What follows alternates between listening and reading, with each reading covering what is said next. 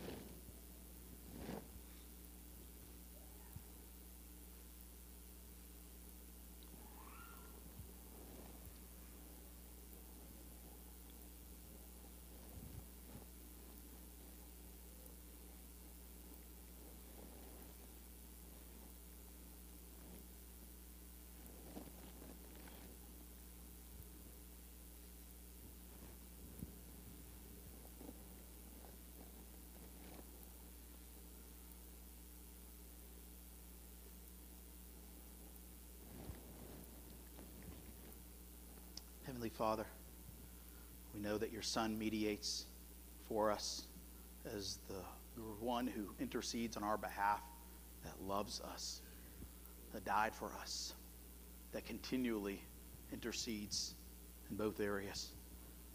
As we lift up these areas of unity, we ask that we will continue as a church, but then also churches in the area, in the country, and uh, in the world, um, be united, bonded, uh, as we, we read even last few weeks in spirit and mind and heart, Lord. Um, and Lord, we do also ask, Lord, that you be with Centerpoint, that this be uh, a, a, season uh, where they find great comfort, Sabbath and rest within you, and zeal and passion for your mission. Lord, I, we lift up their new lead pastor, Drew, and that you use him in those charges, Lord God. Um, that he will just be a vessel used by you, united in that mission themselves, and to help continue to provide that community, that rest, that healing. So, Lord, we lift up these things, asking them in your Son's name, Jesus. Amen. Church, with some of those things in mind, let's read Philippians chapter 2, verses 12 through 18.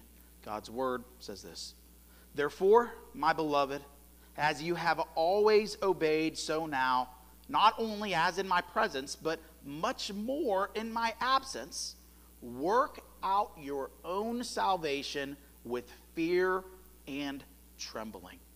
For it is God who works in you both to will and to work for his good pleasure. Do all things without grumbling or disputing, that you may be blameless and innocent, children of God without blemish, in the midst of a crooked and twisted generation. Same terminology in what we read in Deuteronomy a moment ago. Among whom you shine as lights in the world, holding fast to the word of life, so that in the day of Christ I may be proud that I did not run in vain or labor in vain, even if I am to be poured out as a drink offering upon the sacrificial offering of your faith. I am glad and rejoice with you all. Likewise, you also should be glad and rejoice with me. First, we see in this text, the first couple verses, verses 12 through 13, we find a tough, laboring sanctification in our salvation.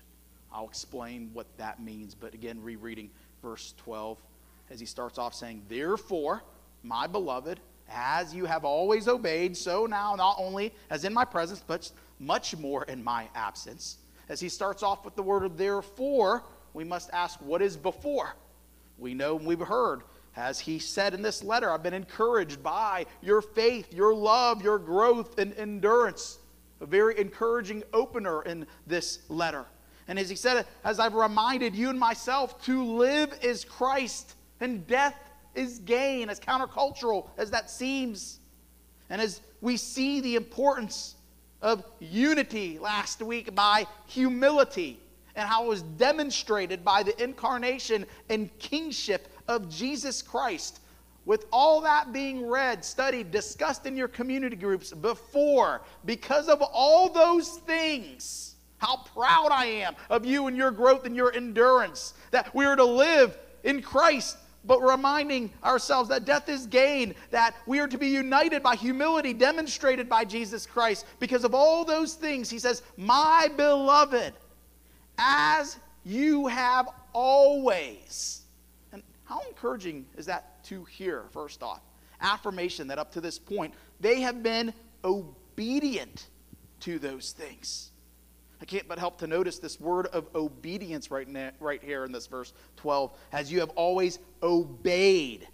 Obedience was used just four verses before when Paul described, described the depths of Jesus' obedience. In Philippians 2 8, we heard last week, in being found in human form, he humbled himself by becoming obedient to the point of death, even death on a cross.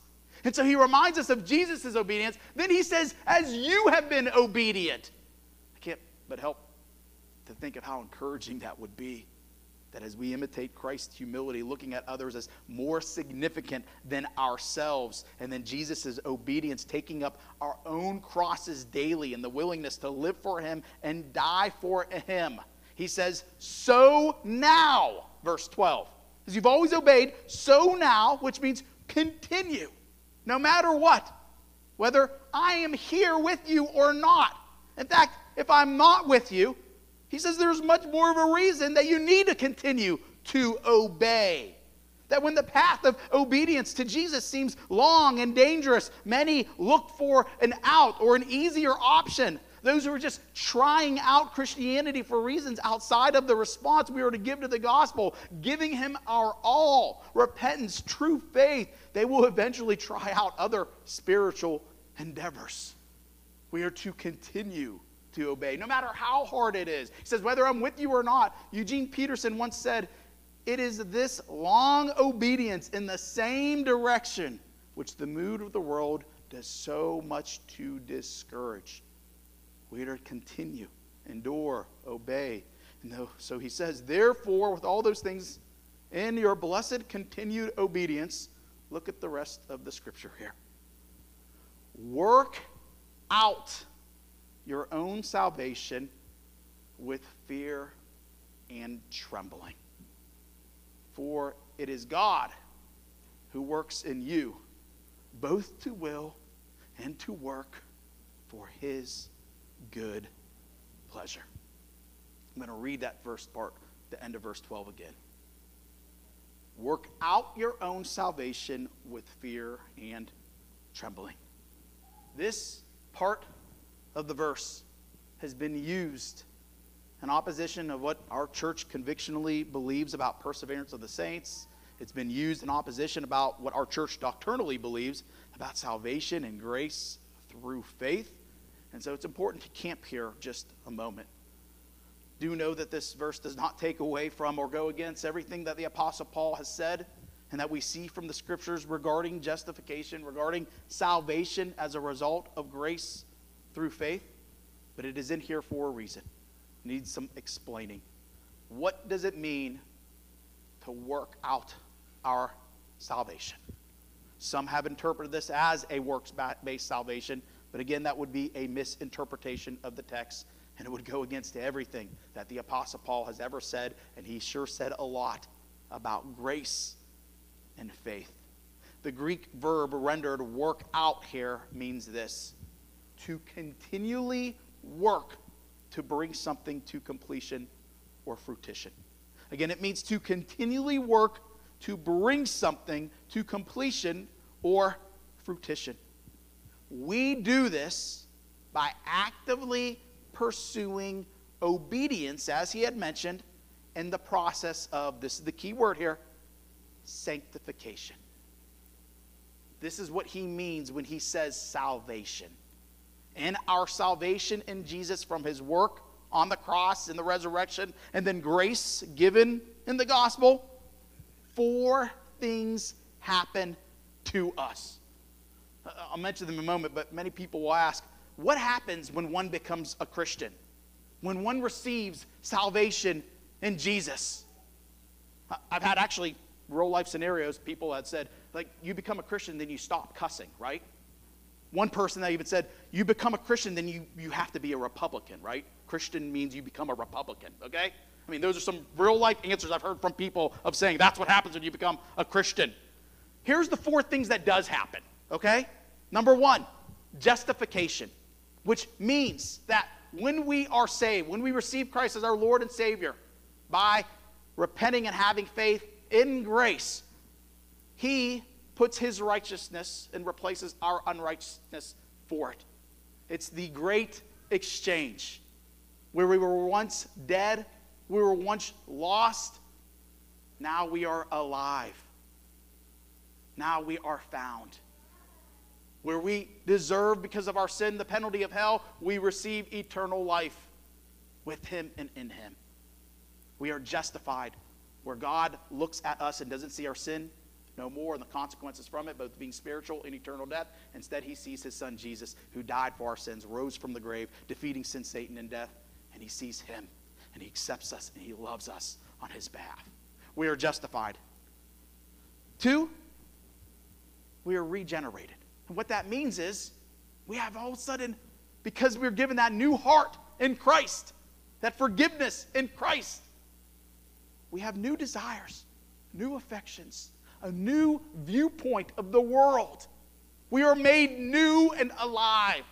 And we are regenerated where some of those things where people automatically think, oh, you're a Christian because it becomes that. No, uh, you don't become a Christian, become that. But you, things do become new, and you have a new view on life, a new heart, and new desires where it leads to some of those things. Some of those things are stereotypical.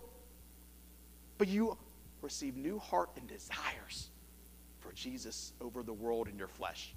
Third, and that's what we're going to focus on in here, and I'll explain in a moment sanctification. And I'll explain that in a moment. We are sanctified now to become more like Christ. And that's what he means when he says working out our salvation. When you see salvation here, think sanctification, one of the four parts of what we receive in salvation. Fourth, glorification. We are going to be glorified with Christ. Even though we receive it in justification, we have a trust and a hope knowing that we are going to be with Christ with our new glorified body in heaven in the new earth at one point in time. Now, going back to that sanctification, this important command regarding our sanctification, which is once justified, viewed as forgiven and righteous, we now take, this is important here, continual steps of growth toward that glorification as we are sanctified or separated from the world by his holiness and our pursuit of it. And why you see it in this passage, and although there's been confusion with it, this is truly hard work. Sanctification is rarely easy, and this scripture, again, is proof of it. Whether in recognition and conviction of sin to become more like Jesus Christ, to the trials that God uses to refine us by fire, to sacrificing and choosing and taking the straight and narrow road along with the things in our life that helps us grow closer to Jesus outside of our actions or control comes a post-salvation works that James described in his letter that is going to be hard hard work. Paul right here is asserting the urgency of responsible human behavior based on the preceding divine salvation from the gospel. He further explains this working out right here in the next chapter of Philippians, he describes himself as physically and spiritually straining and pressing on toward the goal of Christlikeness and the goal of the resurrection. I don't want to get too far ahead of ourselves in light of that message two weeks from now, but they do go hand in hand. It is us pressing on. It is us, as he says, straining toward that. That is working out our salvation. And so, in application, we know that the sanctification process can only come by God's grace, trusting He will do it for what we studied and what He had promised in Philippians 1 6. And I am sure of this, that He who began a good work in you will bring it to completion at the day of Christ Jesus. We know, according to this verse, that we are to put the work in for sanctification ourselves. That we are to do anything we can strive, strain, press on in endurance in trials, and discipline and devotions, and the pursuit of holiness, and the reminders of our need for the gospel. That here the Apostle Paul is telling us do the work right now, the hard work, to be sanctified and grow to become more like Christ. And with that in mind, know, remember, preluding context in this letter. What we just got done praying about. There's a strong, heavy theme of unity in this letter and what's needed in the church. In fact, in one of the best commentaries on this letter, G. Walter Hansen says this about this verse. In order to understand what Paul is saying here, we need to remind ourselves that his interest in this context is social harmony in the community of believers. The entire context for Paul's imperative to work out your salvation has to do with, again, unity in the church. His previous imperatives call for unity. Stand firm in one spirit, striving together with one accord, verse 27. Make my joy complete by being like minded, having the same love, being one in spirit, one mind, chapter 2, verse 2. His subsequent imperative also focuses on social harmony. Verse 14, we're going to get to this. Do everything without grumbling or arguing. And that's together. In the light of Paul's focus in this context of unity in the church, the command to work out your salvation is to be understood in a corporate sense. The entire church, which had grown spiritually ill, is charged now with taking whatever steps are necessary to restore itself to health, integrity, and wholeness together. I bring this up because, again, I often hear this verse individually with my struggle, my own personal struggle. And I think you can apply it that way, but I think we need to apply this more in the context of the body and how we can help each other out. In light of this context and truth, again, some interpreters have even taken the word salvation in this passage here to mean the good health of the community rather than the personal justification by God, eternal salvation from judgment. And although there's some good examples of how this has been the case in Greek literature, I don't necessarily agree with that specific word redefinition. But again, I agree about this context. We do this together even more so than individually. It's not wrong to do that personally. You're going to, internally. But we are all to be helping each other grow closer to be in Christ. And I know that's challenging, but it's needed. You, in verse 13, is intended to be plural, not individually like we often think about in this passage. For it is God who works in the church both to will and to work for his good pleasure. Lastly, we deal with the final few words used to show how we're working hard for this salvation, I mean, for this sanctification. He says we're to do this with fear and trembling. In the Old Testament, these words were often used to indicate an awe in the presence of God. Paul uses these same words when depicting his own attitude when first preaching the gospel to the Corinthian church in 1 Corinthians 2 3 and the response to God's commands in obedience in 2 Corinthians 7 5. Beyond attitude, this is a mindset, spirit, and heart of humility and submission in God's presence. Some would also say the same spirit and attitude toward one another as they strive to be more like Christ with one another, which again makes sense as chapter 2, verse 3 says how in humility we view others as more significant than ourselves. And then the following verse where Paul commands us stop grumbling or arguing with one another.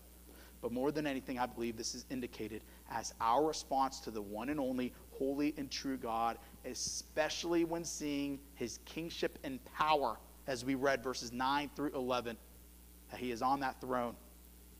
That every person, whether they know him or not, will say, Oh, he is who I didn't even know he was or denied that he truly is the king. And it's said because we don't do this enough. I don't do this enough. View the Lord with fear and trembling. Put in the work for sanctification with that in mind. I know I can make so many excuses of why I don't have this view and heart toward God as well. We all can, but there really isn't an excuse. We should be and need to be in awe of God because of his character, because of his holiness, because of even his love and mercy. We should be in awe. And as we are obedient and laboring for that sanctification together, we do that with fear and trembling, total awe of God. And look what it says because we remember this verse, whether we take it out of context or not, but we forget what it says right after. He works in us, both to will and work for his good pleasure. We always leave this part out when we apply this verse to our lives in the tough seasons of sanctification. I'm going through this trial. I'm going through this temptation, this struggle with the mindset of working out my salvation with fear and trembling. But we do this, and there's a reason for it. And it's encouraging reason. Scripture supports this hard, fearful work. And how often we forget God is working in us in those ways as His will for His good pleasure. It's a good thing no matter how hard it is. We are to enter into seasons, embrace this tough, laboring sanctification that we receive in our salvation. Second, we see in verses 14 through 15 that we're to be a forbearing family of God as lights in the world. Look at verse 14. Do all things without grumbling or disputing, that you may be blameless and innocent, children of God without blemish in the midst of a crooked and twisted generation, among whom you shine as lights in the world. He says, Do all things, all means within the church, that means in witness at home, at work, and at school, without grumbling or disputing. And when he says this, let me just give a quick disclaimer. This doesn't mean that we aren't to bring up concerns. This doesn't mean that we don't practice church discipline. This doesn't mean that we tolerate sin for the sake of unity. But instead, it is to not start or participate in what Scripture is very, very clear about concerning slander concerning gossip, concerning complaining, arguing, grumbling, disputing, and being divisive. We must remember as we read this grumbling and complaining is not a fruit of the Spirit. If anything, it is detrimental to the peace, the joy, and the patience that is fruits of the Spirit and how hard that is to not be complaining, grumbling, and divisive at times. It's hard because it is of our human nature and flesh. Because as we talk about unity, you want to talk about something that unites and bonds people together? It's this. Have you ever been the person at work and everybody's complaining and everybody's? And some things are rooted out of truth and you want to get a good, easy way to bond with people? Complain with them. But is it right? Even when it's rooted out of truth or needed change.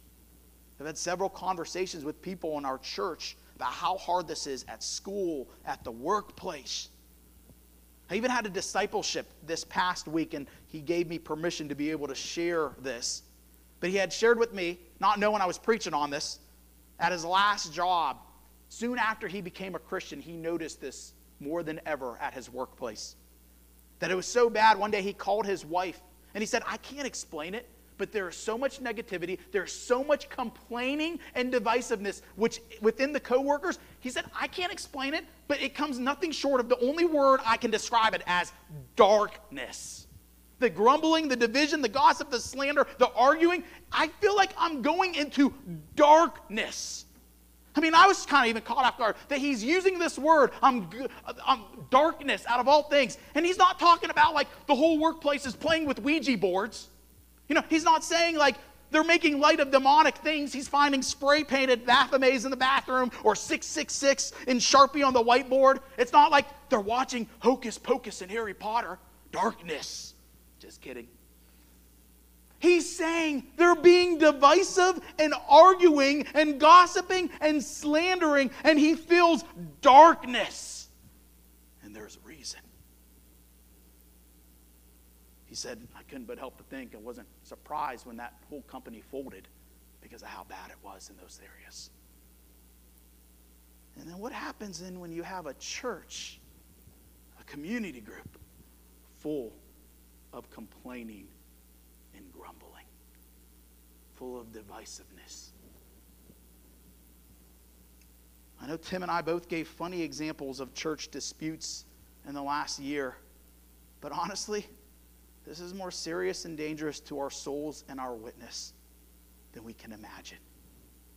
This can kill our own personal spiritual growth. It can kill a church and it will kill the mission he has sent us on. Which is why we must show great, almost supernatural, which is possible with the Spirit of God inside of us, forbearance. I use that word specifically in this point forbearing, family of God as lights in the world. Forbearance means patient self control, restraint, and tolerance. We are to be a forbearing family. Because when we demonstrate what we've read about humility, self control, opposing such hateful attitudes and words, it says we will be blameless and innocent. We will be what He graciously, amazingly adopted us in, family of God. This is why it kills what we should think of when we think of church. Not just services, because we don't look at a services church. We don't look at the program as church. We don't look at this building as church, but we view it as family. Unity as the body of Christ. Of course, complaining, arguing, divisiveness will kill the family. He says we're to be children of God without blemish in the midst of a crooked and twisted generation, both before now and in the future. That when we are forbearing, restraining, practicing self control and humility, that we are going to be a witness as the family of God in the midst of a crooked and twisted generation that needs to see and desires a perfect family. That's what that's saying there. Now, we all know there's no such thing, right? You know there's no such thing as a perfect family. Like, you don't have a perfect family. grew up in the church, everybody sees your Instagram posts, and it's all happy, cherry. It's still not perfect. That's why when I read this, there's no perfect church, there's no perfect families. And I see your relief and nods of approval. But that's the language that's used here. Why? The same word almost always used as what was used by God to represent His holiness and standards of what's needed to be in His presence and to take away our sin and the sins that we hate and that we struggle with and that hurts us. Old Testament sacrifices of animals without blemish to temporarily take away our sins. Jesus' perfect sacrifice to take our sins once and for all. And now get this we are to be blameless, innocent, church family without blemish in the midst of a crooked and twisted generation, which is often associated with family as well, that word generation, that will not actually be perfect, but in forbearing, countercultural witness of salvation and adoption as God's family, that we will be witnesses to God saving and taking away such sins, sins that cause such dysfunctionality in the world and in families today, and we will shine as lights in the world for it. It's not us being perfect, but it is what's represented in God and His perfection. That's why when we speak of your homes and how we are to try to equip you and help you as fathers, as moms, as husbands and wives, as children and parents, with Jesus at center, how you model to each other Christ and represent Him in those ways. And in the same way, this is true for us as the church. You will shine in the darkness of sin for the Christian complaining can be so destructive.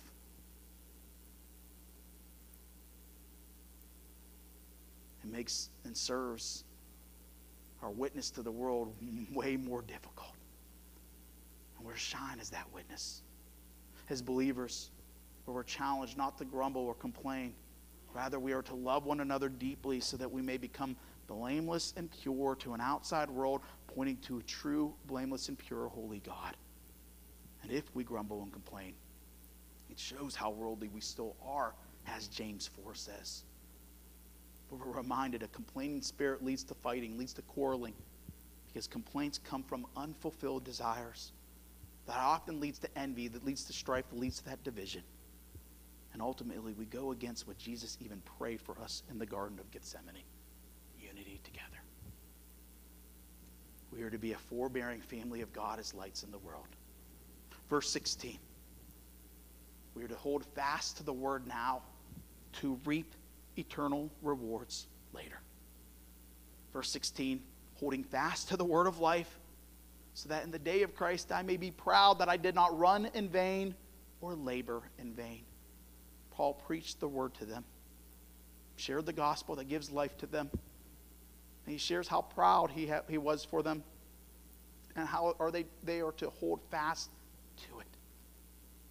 To know that hard work, to know that his run, his training in that, as he's used this terminology before, that it won't be wasted. That it won't be wasted that we are to hold fast to the word, hold fast to the gospel message. And as he says here, there is nothing that will make him prouder. Again, I can't but help to think also of so many people in the past, so many people that are here, so many families and parents that have invested in their children, so many disciplers invested in their disciples, and how this is their heart's desire Hold fast to the word of life. There's nothing more that I'd be proud of. Young people, I'm not just talking about teens, college students, I'm talking about those who've been invested in by the generation before. There's nothing more that will make those people proud than you holding fast. And so I encourage hold fast to the word, do not let go. And beyond people that God uses in your life, how much more? How much more? As it says here, a reaping of eternal rewards. It's more important reason to hold fast. Hold fast to the Lord so that people will see they didn't waste that time spiritually in and with you pointing to Christ. Last of all, we see in verse 17 through 18, we are to rejoice in each other's sacrifices and our suffering and our faith. We are to rejoice in each other's sacrifices, suffering, and faith. Verse 17, even if I'm to be poured out as a drink offering upon the sacrificial offering of your faith, I am glad and rejoice with you all. Likewise, you also should be glad and rejoice with me. He talks about being poured out as a drink offering. This is regarding the Old Testament sacrifices. Paul's saying, That is me that's being poured out.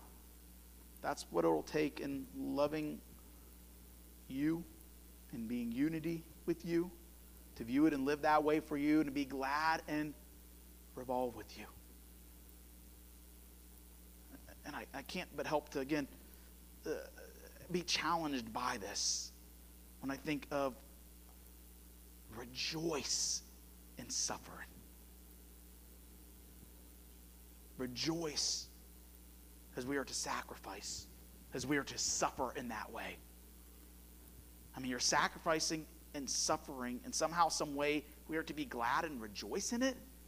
Is that like, I, I think of like a conversation, a discipleship, and you're hearing a certain trial or you're sharing your heart, biggest heart struggle. I mean, you're going to God with it. Now you're confessing to somebody else. And like, is that you like forcing yourself to like put on the, the face, like, eh, you know, smile. Like, there's this movie that came out, like, just this week. I'm not recommending it. I have to give my disclaimer when I use these cultural things because people will give me emails like, I can't believe you said so. Not looking to see it or anything, but there's a horror movie that's coming out and don't know all the premise, but, like, all I know, it has to do with creepy demonic smiles, okay? And it even went viral because, like, they, the movie promoted, per, uh, the movie promoted at like Good Morning America and Major League Baseball games, they put actors, prop actors, in the midst of like certain games to creepy smile so they can promote the movie. Okay? So I couldn't but help to think in preparation of this, especially as I saw in Sports Center of all places, these creepy smiles that's on the, the TV. And I'm like, is that what that looks like? Like you're in the midst of suffering and you just smile, like, mm, I, I hate my life right now. It's really hard. You're just smiling, like real creepy. No. No, type of attitude, mindset is because of that. In the midst of tragic news, hard times, you don't have to be fake. It's not that. But it's to be glad and rejoice, not outward appearance, but listen, church, it's attitude, mindset, and overall lifestyle. I'm glad and rejoice with you all as I suffer, as I make these sacrifices. It is worth it. And then he says, verse 18, likewise, you should also be glad and rejoice with me. That we can, only by the power of the Spirit, trust and say and act and live as God is good and worth the suffering, worth the sacrifices. Again, you just look at the international church. In the midst of having very little and in the midst of suffering, we can't even compromise. And they rejoice. And we're to do the same for each other. All of us rejoice in suffering and sacrifice for both Jesus and his beloved, forbearing family as we are used as lights in this dark world. And we can rejoice. We can rejoice because we have Jesus. Because he died for us on the cross, he rose from the grave. He extended that out of his grace for us and to us. We are to sanctify, become more like him, but we receive it when we repent of our sins, have saving faith in him and as we know how he sacrificed, suffered for us, because Romans 5 8 says he showed his love for us, and that while we were still sinners, he died for us, and he gives us that faith. He gives us that forgiveness. He gives us that freedom. He gives us that new life and eternity. And we are to have and can give us a new perspective where we can rejoice no matter the circumstances and be there for each other no matter their circumstances because we have hope and the all incomparable, worthy Jesus. Therefore, rejoice. Let's pray. Father, I pray, Lord, that you use your word this morning, that we will hold fast to it, making those proud who invest in us, most importantly, you proud that we will be forbearing, not grumbling, disputing, not arguing, being divisive, but that we will represent you as a holy, united God when we do so. Lord, that we will put the hard work into sanctification, that we will work out the salvation that you gave us with fear and trembling, awe of you, knowing that you work in us both to will and work for your good pleasure. And as we do these hard things, Lord, we can do it together rejoicing. And we can only do that through Christ in us. God, I ask whatever business we have to do, whether today, whether it be tonight, whether it be this week, to apply these things, Lord, we do it. And again, you encourage, you remind, we only can do it through Christ in us as we sing that to you right now. We thank you, Lord. We pray this in your name, Jesus.